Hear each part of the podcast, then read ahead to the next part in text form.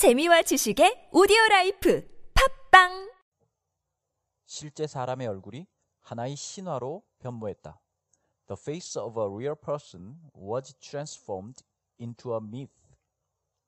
The face of a real person was transformed into a myth. The face of a real person was transformed into a myth. 지난밤 사이에 영국 프랑스에서는 레오나르도 다빈치의 모나리자에 관련해서 논란이라면 작은 논란이 있었습니다. 파스칼 코테라는 프랑스 과학자가 layer amplification method라는 특수 기술을 이용해서 이 layer는 그림의 층을 말하죠. 한 겹, 두 겹. amplification 이건 그걸 확장시킨다는 거고 그래서 모나리자 그림의 layer를 더 깊이 파헤쳐 봤다는 얘기입니다. 그랬더니 다른 여성의 모습이 다른 초상의 흔적이 나왔다고 어제 발표했습니다. 그러니까 모나리자 그림을 몇 겹 벗겨내니까 지금의 모나리자 모습과는 다른 여성의 모습이 그려져 있다는 얘기죠. 저도 어제 BBC 홈페이지에서 그 기사를 보고 영상을 봤는데 그러니까 그 흔적을 아마 재구성한 그림 같아요. 그 그림을 보니까 얼굴이 더 갸름하고 그 유명한 미소도 없습니다. 웃지 않고 있고요. 시선도 지금 모나리자는 우리 쪽을 보고 있는데 시선을 다른 데로 향하고 있습니다. 콧대 과학자는 10년 동안의 연구 끝에 이걸 찾아냈다고 합니다. 그러면서 모나리자는 지금 우리가 알고 있듯이 플로렌스의 한 실크 상인의 부인 리사 게라르디니가 아니다. 또 다른 여인이다. 라는 주장을 펼쳤습니다. 그러니까 모나리자 그림 속에 묻혀있던 자기가 밝혀낸 여인이 아마 리사 게라르디니일 것이며 다윈치는 그 위에다가 또 다른 여인, 전혀 다른 여인을 새로 그렸다라는 주장인 거죠. 그런데 지금 BBC에서는 이 기사를 다시 찾을 수가 없네요. 아마 아마 어젯밤에 다큐멘터리도 방영한 것 같은데 다큐멘터리 방영 후에 그 기사는 내린 것 같습니다. 대신 오늘 가디언에서는 그 주장에 대한 반박 기사를 냈습니다. 자, 그럼 여기서 모나리자의 실제 주인공이 누구냐에 대한 논란의 역사를 한번 살펴보겠습니다. 모나리자 그림은 1500년대 초반, 대략 1503년에서 6년 사이를 제작 시기로 보고 있는데요.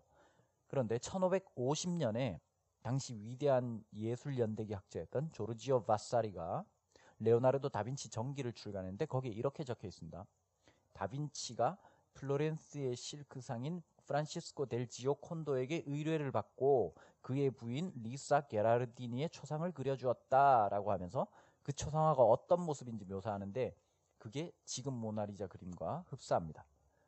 그런데도 역사가들은 다른 주장을 계속 펼쳐왔습니다. 이를테면 모나리자의 모델이 뭐 메디치 가문의 어느 여인일 것이다 이런 주장을 비롯한 여러 주장을 했고 그러면서 계속 논란이 되고 있었습니다. 이 증거가 될 만한 사료가 별로 없기 때문에 계속 논란이 됐던 거죠. 그런데 지금으로부터 10년 전 2005년에 한 예술사가가 하이델베르크 대학 도서관에서 어떤 기록을 발견하면서 모나리자의 주인공은 실크 상인의 부인 리사가 맞다라는 쪽으로 거의 기울게 됐습니다.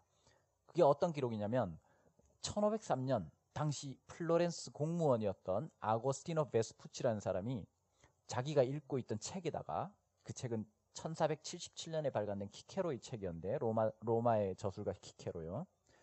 그 책의 한 페이지에 이 공무원이 직접 메모를 해놓은 겁니다. 그 책 내용 중에 고대 그리스 최고의 화가로 일컬어지는 아펠레스에 대한 내용이 있었는데 그 옆에 여백에다가 이 공무원 베스푸치가 이렇게 써놓은 거예요.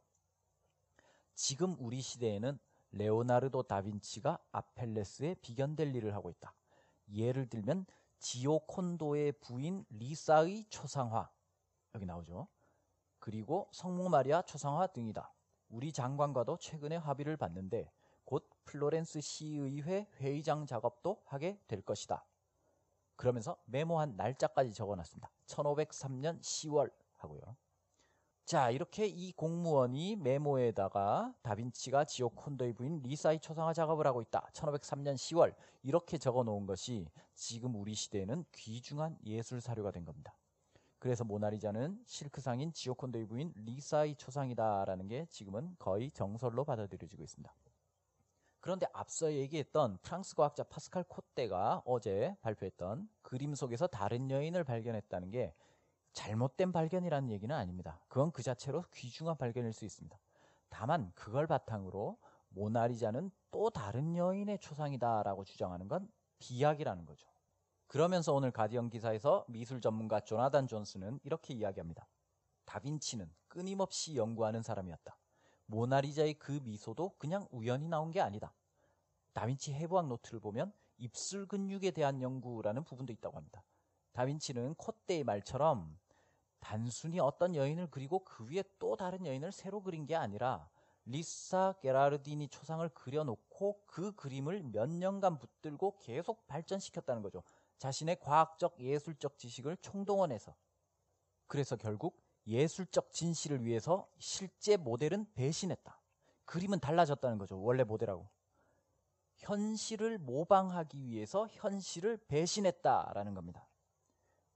대신 모나리자라는 그림은 단순한 초상화를 넘어서 다빈치의 철학, 다빈치가 과학과 예술로 써낸 한 편의 심오한 에세이가 됐다는 겁니다. 그러면서 기사는 이렇게 끝을 맺습니다. 다빈치는 이 초상화 작업을 계속했다. 실제 사람의 얼굴이 하나의 신화로 변모할 때까지. He worked on this portrait until the face of a real person was transformed into a myth. 자, 이 중에서 실제 사람의 얼굴이 하나의 신화로 변모했다. The face of a real person was transformed into a myth. 이 표현을 공부하겠습니다. 변모하다, 변하다는 transform을 씁니다. transformer 아시죠? 변신하는 거.